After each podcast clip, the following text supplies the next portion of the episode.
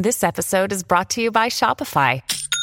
Forget the frustration of picking commerce platforms when you switch your business to Shopify, the global commerce platform that supercharges your selling wherever you sell. With Shopify, you'll harness the same intuitive features, trusted apps, and powerful analytics used by the world's leading brands. Sign up today for your $1 per month trial period at shopify.com slash tech, all lowercase. That's shopify.com slash tech.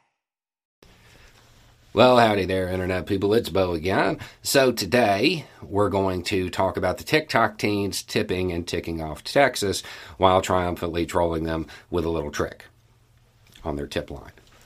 Anyway, um, if you don't know what I'm talking about, Texas has uh, passed a law that enables a website.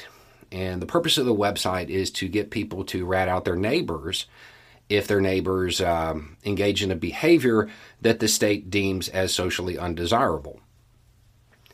Yeah, when you say it like that, all of a sudden it doesn't sound like small government conservative at all. It sounds like something even the inhabitants of Airstrip 1 might raise an eyebrow at.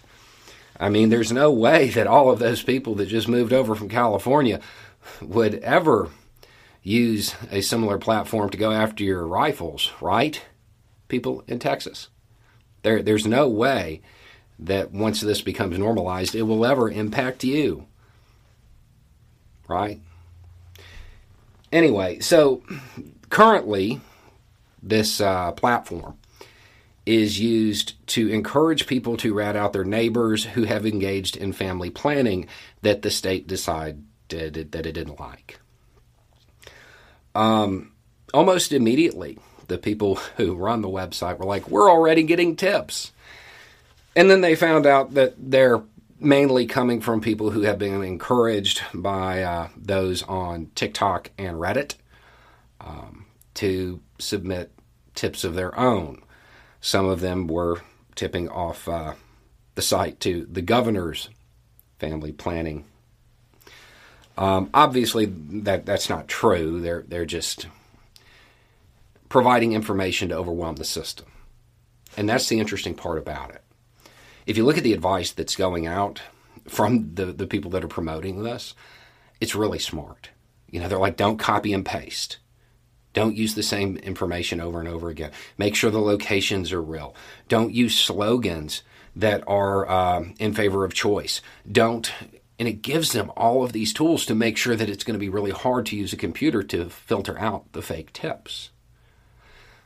One of the things about mass surveillance is that it's mass. One of the easiest ways to defeat it or to render it uh, less than effective is to overwhelm it with information. This is something that state actors, you're talking about intelligence agencies, they know this. Um, and they, they've put this to great use over the years. To me, it's incredibly interesting to see people on TikTok employ this same tactic. You provide so much information, it just overwhelms your opposition. And it makes it really hard for them to conduct whatever it was they were trying to do. Um, I have a feeling this is probably going to be pretty successful. Uh, if, if it's sustained, this may be uh, maybe something that causes them to rethink how they're doing it. I mean, it's not going to change the legislation, but they are definitely going to have to adapt to it. It's going to make it more difficult to process any information they obtain through this tip website. Uh, it's an interesting little, interesting little turn. Anyway, it's just a thought. Y'all have a good day.